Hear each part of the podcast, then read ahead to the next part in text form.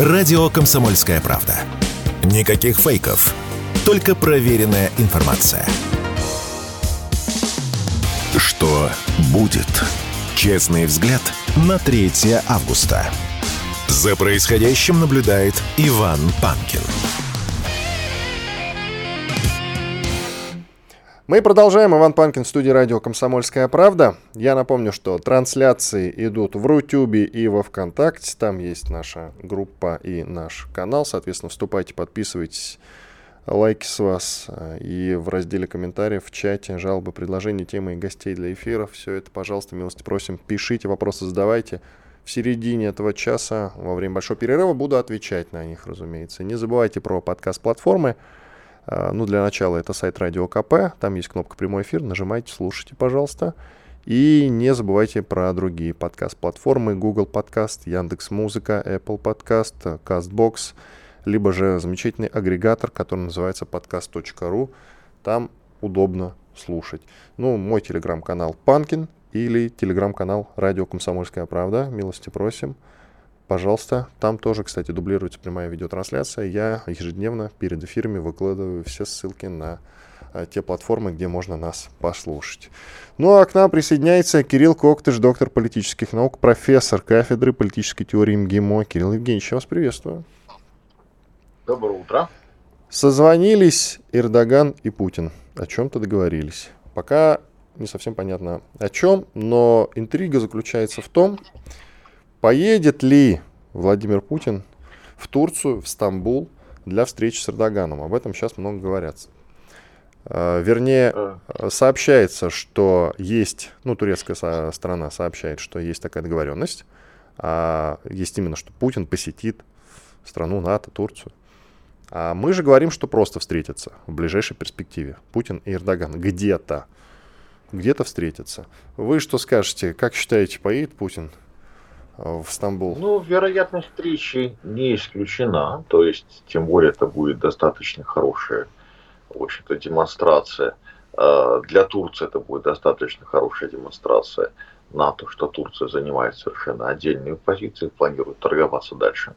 Мы хорошо понимаем, что с Турцией мы договариваемся только о тех вещах, где наши интересы совпадают, при этом есть огромное количество вещей, где интересы не совпадают и не конфликтуют.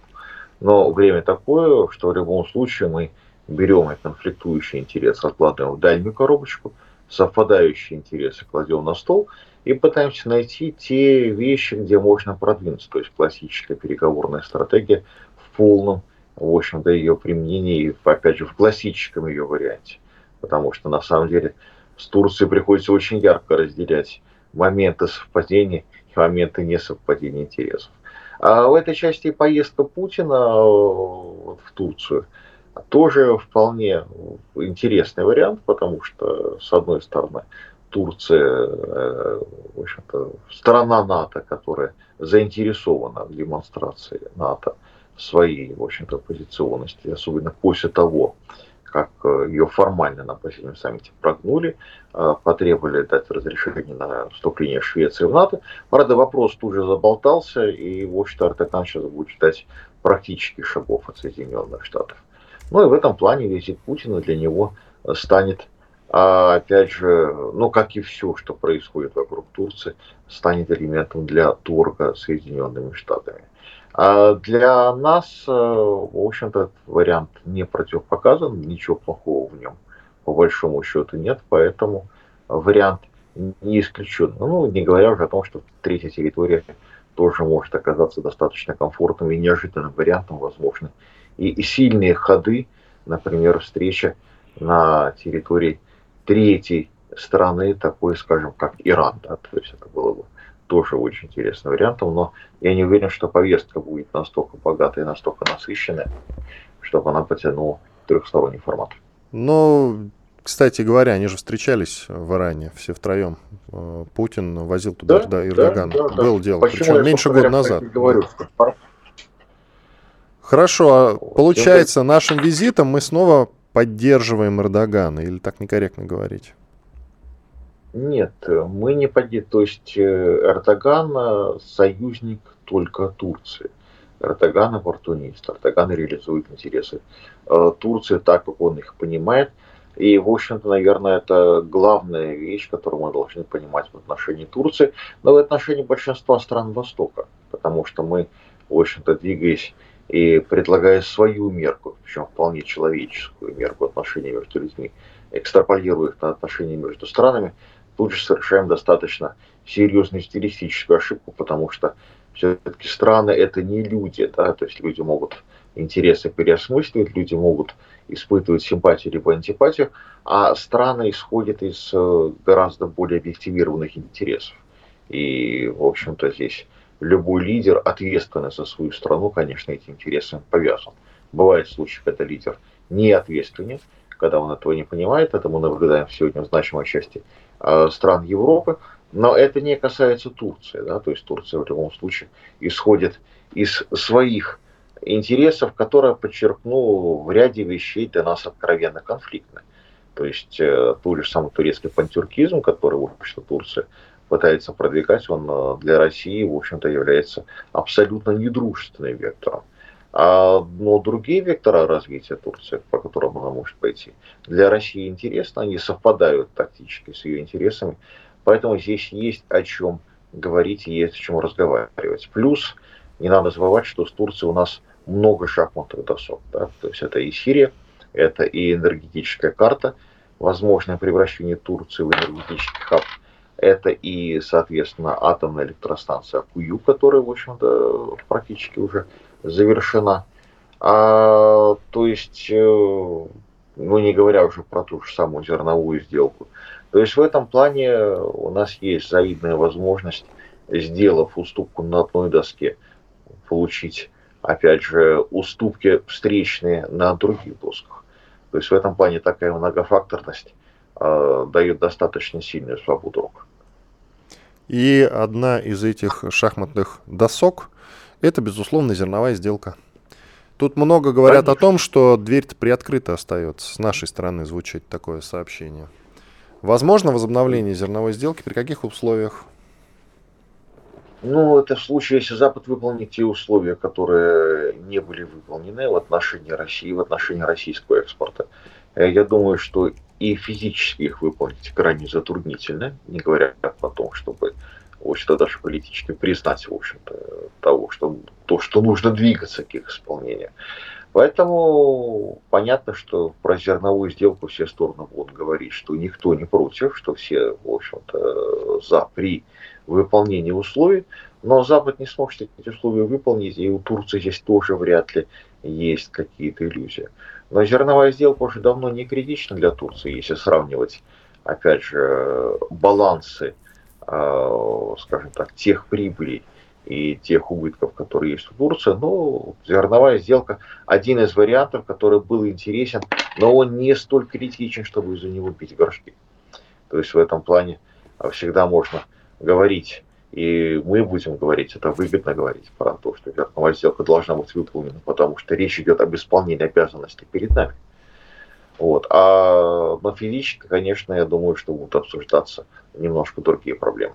Но мы, в частности, вот еще немного по зерновой сделке, настаиваем на подключении попавшего под санкции Россельхозбанка к SWIFT системе, на разблокировке транспортно-логистики и страхования, а также счетов российских компаний, связанных с производством и транспортировкой продовольствия и удобрений. Я так понимаю, что если хоть один пункт будет выполнен, а больше всего говорят именно про подключение попавшего под санкции Россельхозбанка к SWIFT, то, в принципе, мы готовы возобновить эту самую зерновую сделку. Даже если будет выполнен ну, один пункт. Я бы, я не владею, опять же, я не переговорщик, то есть в этом плане переговорная позиция, мандат переговорщиков, насколько он широкий позволяет подобной импровизации, я не знаю, не уверен, потому что каждый из игроков, каждый из участников сделки, естественно, заинтересован в том числе и коммерческие участники, как Россельхозбанк с российской стороны, заинтересован себя пиарить как наиболее существенную часть той же самой зерновой сделки. Не факт, что это совпадает с государственной позицией. А мы об этом просто не знаем. Но так или иначе, я так понимаю, что аммиакопровод, который подорван украинской стороной, и который делает э, невозможным поставку аммиака, это, в общем уже достаточный аргумент которая позволяет, в общем-то, говорить о том, что зерновая сделка без его восстановления невыполнима. Для нас интересно здесь другое. Это, наверное, более важно, чем какие-то предметные уступки. А про проломится ли Запад в части начала отмены санкций? Потому что это вот тестирование, вот это интересно, неважно, Россельхозбанком, может быть, каким-то другим, другой вещью. Но если, опять же, начнется процесс отмены санкций, то фактически можно будет говорить о том, что немножко начался процесс, а, а, повернули вспять. Потому что после того, как санкции начинают сниматься, их очень тяжело снова обратно вводить. Поэтому для здесь принципиален интересный вопрос, а проломится ли Запад в части вот начала этого процесса, вот получится ли зафиксировать вот этот переход через гору, когда Запад начнет признавать российские позиции на российских же условиях. Вот это гораздо более интересно, нежели конкретные уступки конкретным игрокам рынка. Ну, если говорить с точки зрения государства. Сейчас у нас перерыв. Оставайтесь, пожалуйста, с нами. Через две минуты продолжим. Кирилл Коктыш, доктор политических наук, профессор кафедры политической теории МГИМО. Я Иван Панкин. Как я уже сказал, после полезной рекламы, хороших новостей мы вернемся в эфир, продолжим разговор. Среди прочего, мне, например, очень интересно, Кирилл Евгеньевич упомянул Иран, а ведь у нас с ним был конфликт, а сейчас вроде как готовится некий обновленный договор. sportkp.ru О спорте, как о жизни. Что будет? Честный взгляд на 3 августа. За происходящим наблюдает Иван Панкин. И Кирилл Коктыш, доктор политических наук, профессор кафедры политической теории МГИМО. Кирилл Евгеньевич, по поводу Ирана. Тут шли сообщения о том, что у нас есть э, некий конфликт с Ираном из-за неких приграничных конфликтов Ирана с ОАЭ, Объединенными Арабскими Эмиратами. Мы вроде как поддержали зачем-то ОАЭ, но сейчас вот пришли новости о том, что готовится обновленный договор о всеобъемлющем стратегическом партнерстве между Ираном и Россией. Он может быть заключен до конца года. Вот что вы можете вообще сказать по поводу наших отношений с Ираном текущих? Действительно есть какой-то конфликт? Ведь я напомню, что Иран нас очень сильно выручил в свое время, совсем недавно, по части беспилотников, например. Я бы сформулировал это как не как конфликт, а как неловкость. То есть, э, опять же, возможно, что конкретные исполнители на местах, когда подписывалась соответствующая декларация, просто не знали о чувствительности именно вот этой строчки. Это не исключено. А, то есть, вряд ли мы осознанно могли наступать Ирану на какие-то его э, существенные мозоли. Вполне возможно, что, опять же, в составе этой делегации были не мидовцы, а были больше политики. То есть в этом плане, а, опять же, вопрос э, остается в стороне, мы не можем на него полностью ответить. Но так или иначе, неловкость произошла. А России в отношении принадлежности вот этих вот э, территорий ни горячо, ни холодно. То есть в этом плане э, Россия не имеет оснований занимать позицию той либо другой стороны. А, и, в общем-то, после, соответственно, того, как Иран выразил свои, в общем-то, свои чувства по этому поводу, а, можно перейти, собственно, вернуться обратно к делу. То есть отношения, скажем так, неловкость не портит отношения, да, она так делает более прочными, потому что мы понимаем, где чувствительные места у каждой из сторон. То есть в этом плане переход к всеобъемлющему соглашение о стратегическом партнерстве. Понятно, что он идет вместе с подготовкой, опять же, как мы видим, что мир тектонически меняется, да, то есть сами-то БРИК, БРИКС в ЮАР э, с дрожью ждут на Западе, потому что, судя по утечкам, а, вот, что БРИКС может принять а, новую валюту, основанную на золоте, товарном и ресурсном обеспечении, и это, в общем-то, станет, в общем-то, новым этапом э, распада доллара центричного мира. Э, опять же, упрощается, упрощаются региональные позиции Ирана, который, в общем-то, для России является, он, кстати говоря, не переставал быть ключевым союзником, потому что коридор север-юг на который мы сейчас закладываемся, который интенсивно строится, он идет как раз-таки через территорию Ирана, и он и требует как раз-таки договорного закрепления, да, с тем, чтобы мы понимали, что это важный проект, который выигрывают обе стороны. Да, выигрывает Иран, выигрывает Россия. И, в общем-то, возникают совершенно практически прямые российские индийские связи. Это, в общем-то, мечта а, российского государства, ну, наверное, уже 300-летнего возраста. То есть в этом плане э, с Ираном у нас связаны крайне интересные, крайне важные перспективы. И я думаю, что они будут а, реализованы как в двустороннем формате, так и в многосторонних форматах, как, например, а, я уже сказал, что саммит БРИКС, который, в общем задает базовые изменения и базовую конфигурацию всего остального мира, но при этом есть, в общем-то, и ШОС, есть, соответственно, и э, двадцатка, и другие структуры, которые, соответственно, предполагают координацию России, действий России со странами не западного мира. Это получается крайне интересно. А можно ли назвать неловкостью тот, э, наверное, все-таки конфликт, который сейчас разгорается между Польшей и Украиной? А именно, я напомню, что глава президентского бюро международной политики Польши Марцин Пшидыч, выступая на национальном, в национальном телеэфире, заявил, среди прочего, что Киеву стоило бы оценить ту роль, которую Польша сыграла для Украины в последние месяцы и годы. Там было еще что-то про неблагодарность Украины. Соответственно, обе стороны взбеленились, обменялись э, нотами протеста, и сейчас, в общем-то, насколько я могу судить, друг с другом не разговаривают. Это во что-то перерастет больше или неловкость сойдет на нет? Ну, у Польши, не, у, вернее, у Украины нет ресурсов, чтобы этому противостоять. То есть в этом плане Зеленский все-таки реализует не собственную волю, да, Зеленский достаточно управляемый извне политик. Поэтому самостоятельной игры в отношении Польши Украина позволить себе не может. А Польша может позволить уже на этом этапе начать указывать в киевскому режиме его место, объяснить, что он ни в коем случае не наравне, что ему следует еще и расплатиться, и поплатиться, и покаяться. Вот. Ну и в качестве компенсации, в общем-то, речь идет о тех же вожделенных там, пяти украинских областей, а той же Кемской области, да, которую, соответственно, а, Украина должна будет а, преподнести Польше. При этом не надо забывать, что Польша дальше начнет требовать от Украины дегероизации УПА, дегероизация Бандеры, дегероизация Шухевича, то есть фактически... А где-то, кстати, портреты того, его уже замазали, бандеровские, кстати говоря, да, в каких-то да, городах. Да, да.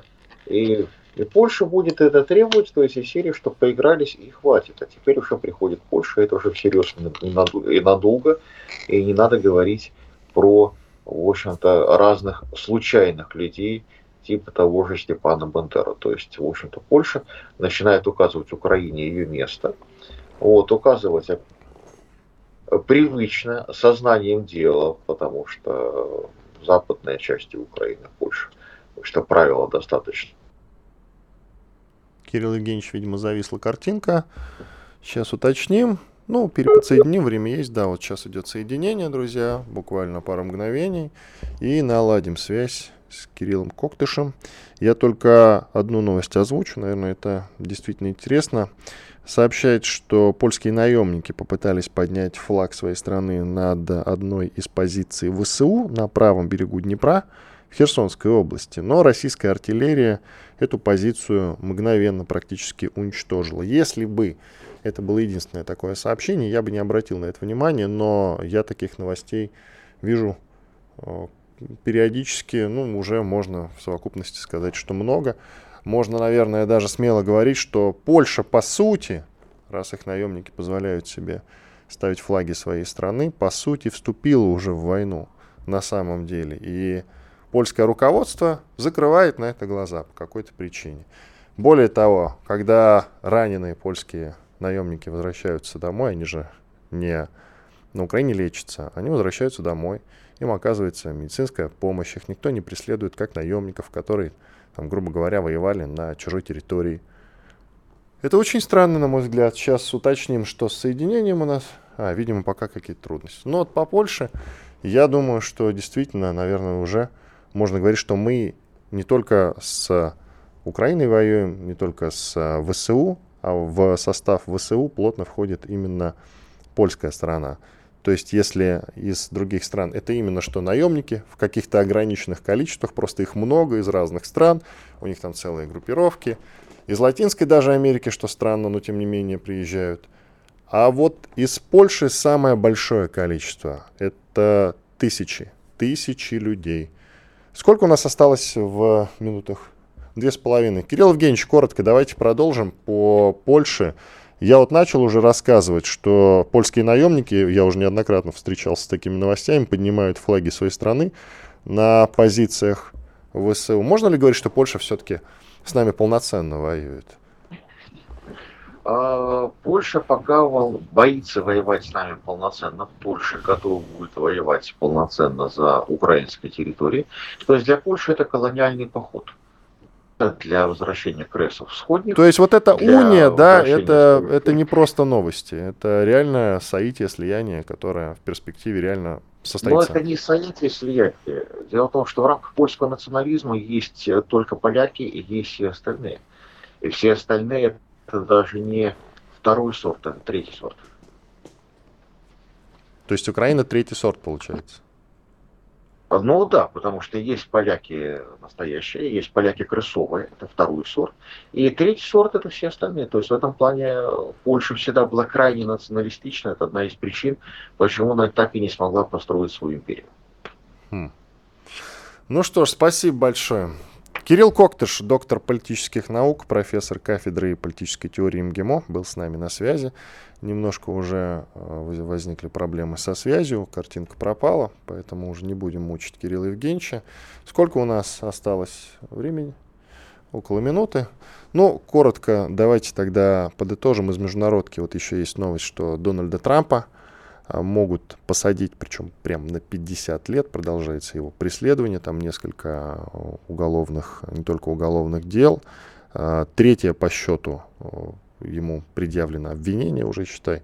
Насколько я помню, Джо Байдена тоже вроде как сейчас начинают преследовать. Очень интересные события в Америке разгораются. Мы, по сути, совсем скоро будем наблюдать реальную политическую грызню, и это будет не на жизнь, а на смерть. Вот если Украина нас этого процесса замечательного лишила, все эти разговоры о том, что Зеленского там убьют, с ним что-то произойдет, ничего с ним не произойдет, ему подыскивают преемника, назвали там Стефанчука, который председатель Рады, это все пустяки. Ничего такого на Украине в ближайшее время, я уверен, не произойдет, а вот в Америке все будет очень интересно, и, возможно, Захват Капитолия, который мы 4 года назад наблюдали, нам покажется сказочкой. Иван Панкин. Через 4 минуты после полезной рекламы хороших новостей потом. Комсомольская правда. Радио, которое не оставит вас равнодушным. Что будет? Честный взгляд на 3 августа. За происходящим наблюдает Иван Панкин. Мы продолжаем в студии радио «Комсомольская правда» Иван Панкин. На связи Дмитрий Лекух, писатель и публицист Дмитрий Валерьянович. Я вас приветствую. Доброе утро. Тут э, есть претензии к одному благородному семейству, а именно к Ксении Собчак. Следственный комитет ее проверяет. И также актера и иноагента Алексея Панина. Вы помните его по фильму «Жмурки» наверняка. Потом он превратился в какого-то фрика-идиота. Был довольно да, пода- я... подающим надежды, в общем-то. И поговаривают, что в интервью Собчак, которую она как раз взяла у Панина, есть оправдание терроризма. Вы, может быть, фрагментарно хотя бы глянули, там плюс-минус ознакомились? А, я, я глянул замечательную фотографию с э, Ксенией Анатольевной и с Собчаком, вот как раз во время Собчак, Собчак, я не знаю, как ее склонять правильно, как ее Собчачка. Собчачка? Ну, тоже, в общем, вариант. А больше всего меня поразило то, что они, наверное, абсолютно на одно лицо на этой фотографии, просто у нее еще на голове что-то такое надето. А так абсолютно одно лицо, я даже решил, что они, возможно, сестры. После этого смотреть, извини, не стал. Но догадываюсь, что люди могут сказать. Э, потом прочитал отголоски в интернете и понял, что абсолютно правильно сделал, что не стал это дерьмо слушать. И даже не из-за призывов к терроризму, а там из-за других вещей, связанных как раз... Ну, хотя агрессивный гомосексуализм – это уже что-то близкое к терроризму, хотя бы в информационном поле. Вот неприятно этот, это осадок оставляет. А что касается прежде сказано, как раз э, Ксения Анатольевна имели претензии, но почему-то, но почему-то эти претензии заканчивались ничем. Вот да, кстати, насчет претензий. Я лично верю, что Ксения Собчак может вытворять на самом деле все, что угодно по одной простой причине. Потому что она дочь, сами знаете кого. И в силу того, что она дочь, э, сами знаете кого, и в силу того, что Владимир Путин начинал как раз э, с Собчаком, Ксения, ну, Антонь... Ксения Антоньевна ничего, ничего не будет. Вот она, когда убежала, помните, из страны преследования начались ее, да, да, да. ее сотрудников, как раз не напрасные, там было дело в вымогательстве в неком от Чемизова, ну, у Чемизова, получается, какие-то вымогательства да, да. вырисовывались. И вот она, значит, убежала из страны. Во-первых, не просто так ей позволили, через Беларусь, кажется, она свинтила. А во-вторых, я был, что она бежит-то, никак не могу понять. Ну, ну, реально, ей ничего не будет, реально. Ну, во-первых, тут я немножко расстрою. Я не думаю, что это связано с тем, что ей покровительствует лично Владимир Владимирович, и ей поэтому коридоры на границе предоставляют. Нет, что... вот коридоры на границе, с коридорами ей другие помогли. Этим точно так же под кучу уголовных дел уехала, ей разрешили. А точно так же перед этим уехала знаменитая краснодарская судья, вот эта вот, э, ну, Кущевская судья, скажем так, Хохлачева, не не помню ее фамилию, Наха, которая выяснилось, что она арбитражем заведовала, не имея даже высшего образования, там, ветеринарный техникум что-то. Ну, тоже разрешили уйти. Дело в том, что, ну, старик, мы же понимаем, мы живем а, в большой сложной стране, страна у нас, к сожалению, неоднородна, и у этих ребят, это не пятая, ну, можно и пятой колонной назвать, она существует, в общем-то, а, скажем так, вот, ну, на всех э, этажах вертикали власти, э, я всегда говорю, не бойтесь тех, кто уезжает, бойтесь тех, кто остается. Либо решайте, решать вопросы, они здесь продолжают. Просто, в общем, ничего сильно не изменилось. Эти ребята как э, были в своих кабинетах, так и остались. А я думаю, что здесь вряд ли Путин давал так, что личные указания. Нет, вообще... нет, нет, Дмитрий Валерьевич, я все-таки не так сказал. Я имел в виду, я что ей ничего не будет. Именно потому, что а кто-то ей эти коридоры предоставил. Но это не Нет, связано уже с Путиным. Просто потому, что коридоры предоставляются такие не только ей. И если мы посмотрим, как у нас э, э, мотался за границу, извините, дважды под условным сроком, что вообще нонсенс для любой юриспруденции Навальный, который Экстремист опять... и террорист ныне. Да-да, да, продолжайте. Нормально мотался за границу, и, в общем, ему никто ничего там не перекрывал. Поэтому давайте будем говорить о том, что там же существует где-то такой же вот коллективный товарищ, но э, Теперь немножко вот этого коллективного товарища на разных этажах власти расстрою. Очень многие думали, что никому ничего не будет. И вот тот же Алексей Анатольевич, которого сегодня опять вроде начинают судить за что-то, а он тоже так думал. Рано или поздно любая веревочка перестает виться. Вот и любой... Божьи мельницы мелят медленно. Поэтому я бы... Нет, это не потому, что я кровожаден и хотел бы посадить Ксению Анатольевну. Мне наоборот, она представляется на этой помойке вполне достойным цветком и пусть себе существует.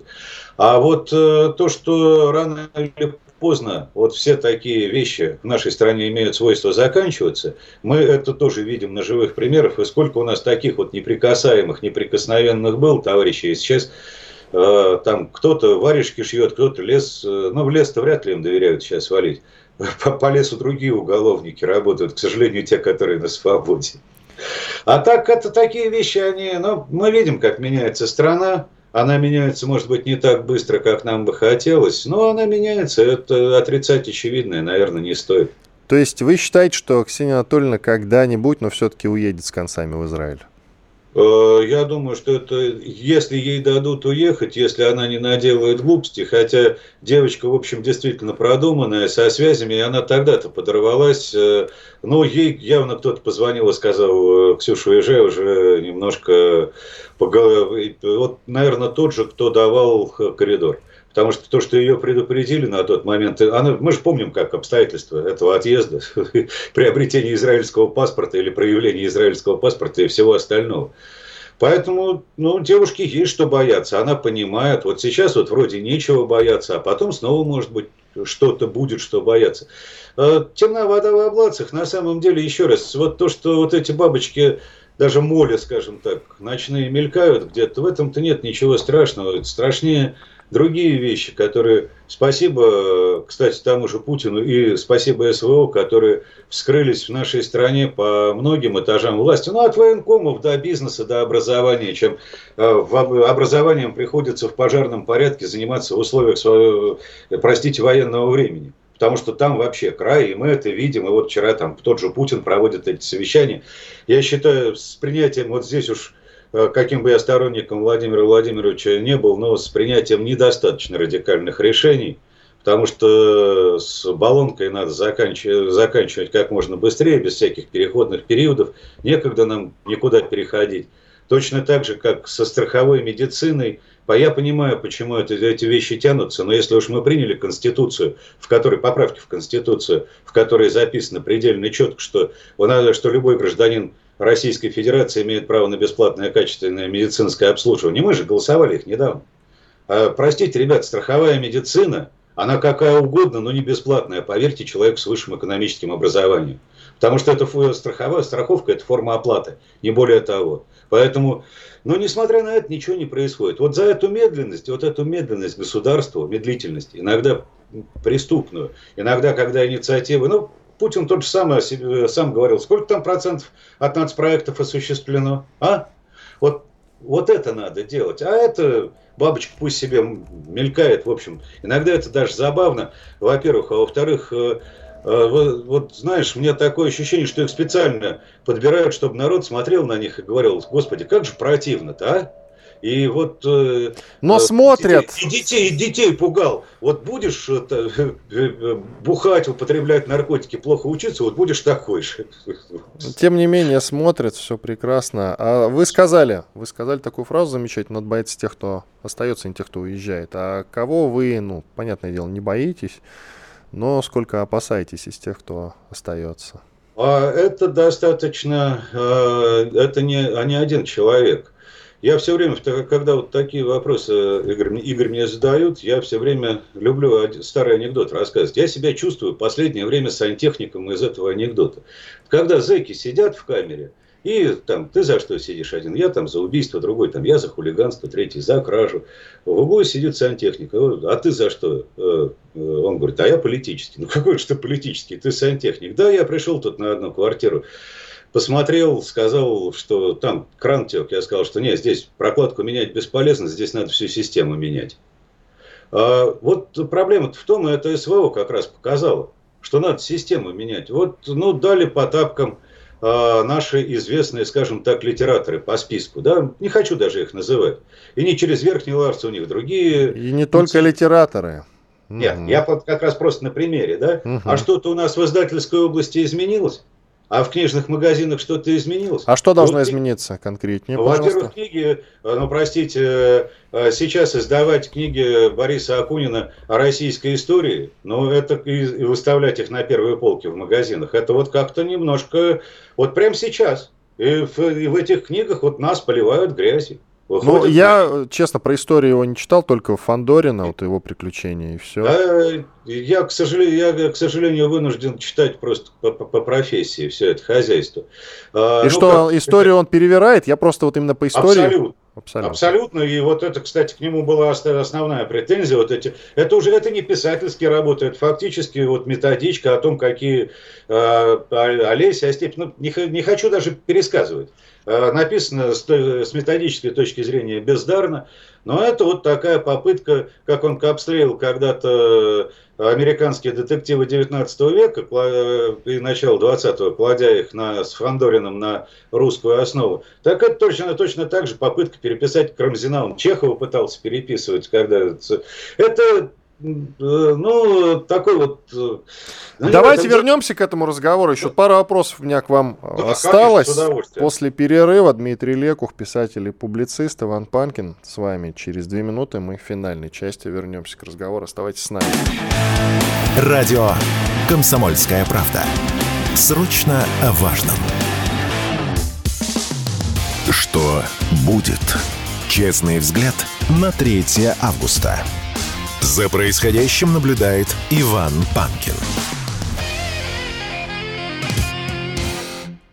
Да, в студии радио «Комсомольская правда» по-прежнему Иван Панкин. На связи со мной, опять-таки, по-прежнему Дмитрий Лекух, писатель и публицист. Сразу хочу извиниться, я почему-то назвал вас э, Игорем, наверное, подумал. Ну, это Витали, да, вы хотели сказать. Ничего страшного, ничего страшного. Иван, извините, пожалуйста. Дмитрий Валерьянович, э, вот вы заговорили, затронули весьма волнующую тему, и она не увела нас в сторону, как писал Довлатов в данном случае а наоборот очень заинтересовало по поводу книг. Почему у нас книги Акунина, а, который, насколько я, кстати, помню, давайте перепроверимся, Акунин и но агент. Признан, не признан, кстати. Не признан, Нет, в Госдуме да. призывали признать его, вот я вижу информацию. Да, да, да, да попросили. Ну. Попросили, но не признали пока что. Поэтому, ну, ну продаются ну, его книги, что?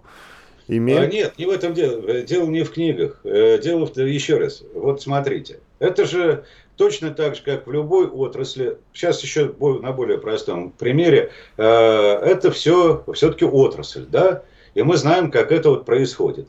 А, как это происходит? Происходило это до недавнего, по крайней мере, времени, приблизительно следующим образом. Вот представьте, представьте себе, Иван, идет фестиваль на Красной площади, книжный, да? Да, конечно. А, а, вот я сам на этом фестивале выступал когда-то, там и выставлялся, и нет в этом, как писатель, нет в этом ничего страшного, хорошо, что такое мероприятие есть. Выходит э, Дмитрий Львович Быков, вот тот признан уже иноагентом, Ничего страшного. Выступает с приветственным словом, но тоже у нас либерализм и разброс мнений. Читает стихотворение на Красной площади. Путин ла-ла-ла, вот это свое знаменитое, да? А вот что дальше идет самое интересное? А дальше он идет в такую же государственную контору и получает за это гонорар. Как лицо фестиваля. Вот именно за это. Именно таким образом это было устроено. Ну и что? Вот давайте посмотрим. Э, иноагент Дмитрий Львович Быков уехал, продолжает поливать э, нашу страну, нас э, с вами чем угодно. А вот тут те люди, человечки на разных уровнях, которые получали откатик с гонорара, которые все это организовывали, которые зарабатывали на этом, они куда-то делись.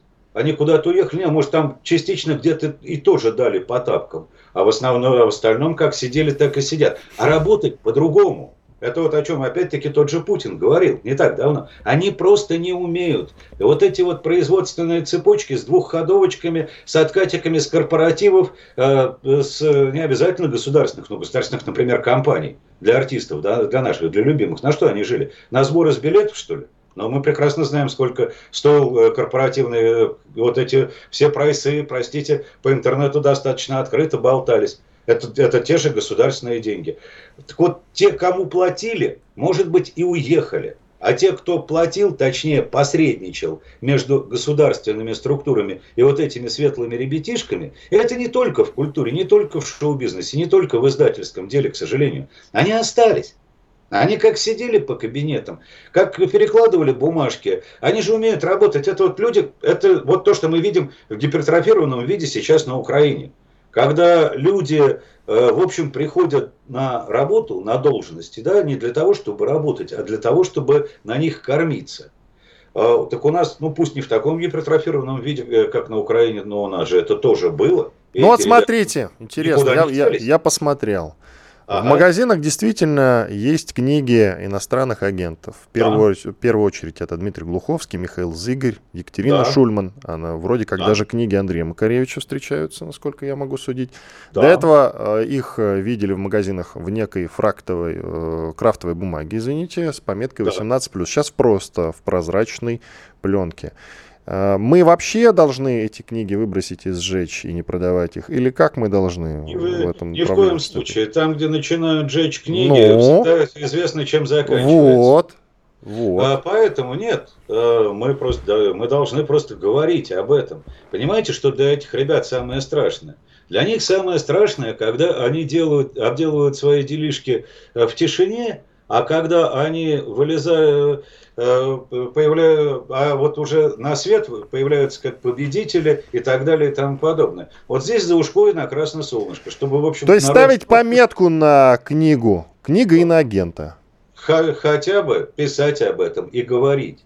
Э, хотя бы писать об этом и говорить. Потому что когда, эти, э, когда они начинают говорить, сразу для большинства людей становится понятно, что и как. Вот не буду называть фамилию, известный издатель, который издает еще одного иноагента, э, коллегу Латынину, Юлию Леонидовну. Да, да, да, да. тоже иноагент, да, да, да. Да, она, кстати, иноагент, да. да. А, он открыто же сказал в интервью государственному СМИ, а вот как я могу ее не издавать, потому что она лучшая, и вот потому что она сейчас пишет тексты, на секунду, простите за богохульство, об Иисусе Христе, и я не могу этого не издать, пусть она иноагент, пусть то. Слушайте, давайте так, для начала расстрельную статью он уже себе заработал, потому что Юлия Латынина, пишущая о Христе, с ее простите, стреляющими сиськами, чего там, стрелка осциллографа, да, чем она еще? Дмитрий отметит? Валерьянович, я короткую вставку сделаю. Стреляю, это, нет, это, это прямые цитаты. Я, это прямые цитаты. Я, смотрите, смотри, я просто короткую вставку сделаю. Четыре, да. несколько лет назад, когда она ее только выпустила, это расследование, она не отрицает существование Иисуса Христа в этой книге,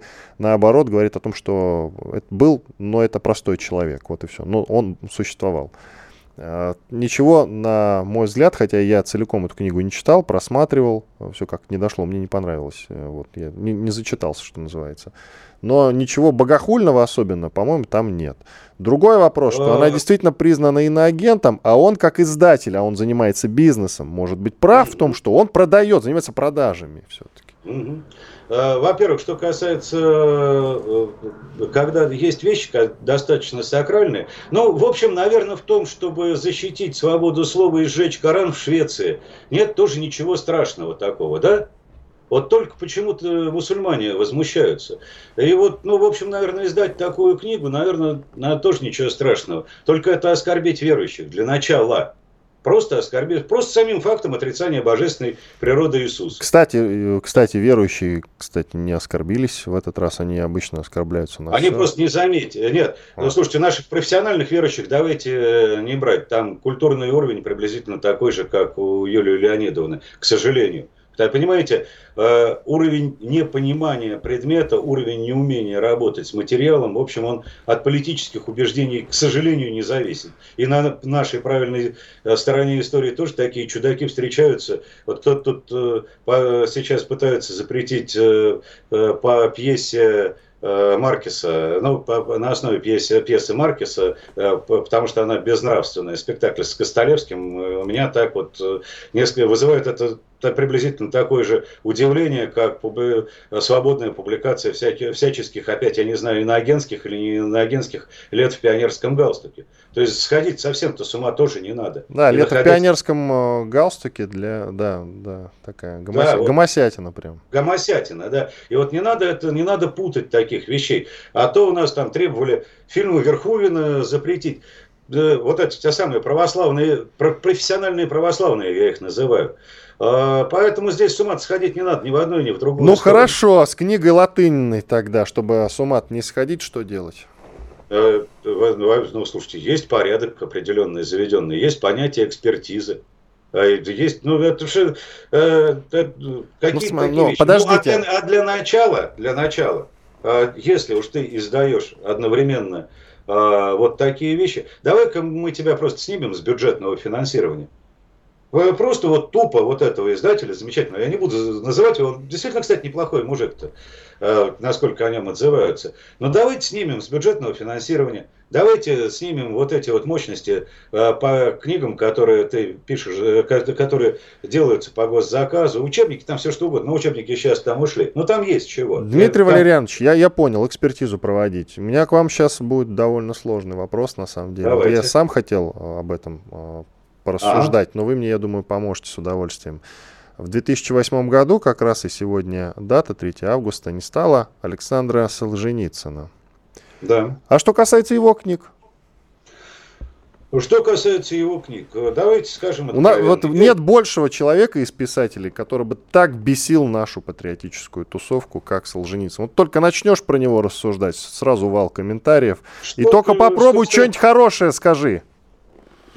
Ну, что касается Александра Исаевича, давайте сразу разделим две вещи. Первое. А что касается лично меня, я его не люблю, опять-таки, не из-за его э, э, лжепатриотизма, не из-за его подбревшей России, не из-за всех этих вещей, а за то, что в свое время очень крепко его приложил Илья Григорьевич Оренбург, когда он написал еще в 60-е, по-моему, это в «Люди года жизни», а он его знал, что хороший молодой человек, но слишком там стремящийся к успеху, а дал очень точное э, определение «сырой и неряшливый литератор». А, вот. А, но что касается его как э, личности, как писателя, но он уже в истории русской литературы, и, простите, в него не доплюнуть. Вот так, ну, состоялся. Он есть, он огромная величина. А, не печатать его преступления, а вот не обсуждать его и молиться на, икон, на него как на икону, что другая часть нашей тоже патриотической общественности делает, а наша патриотическая общественность разнообразная бывает, это тоже не след.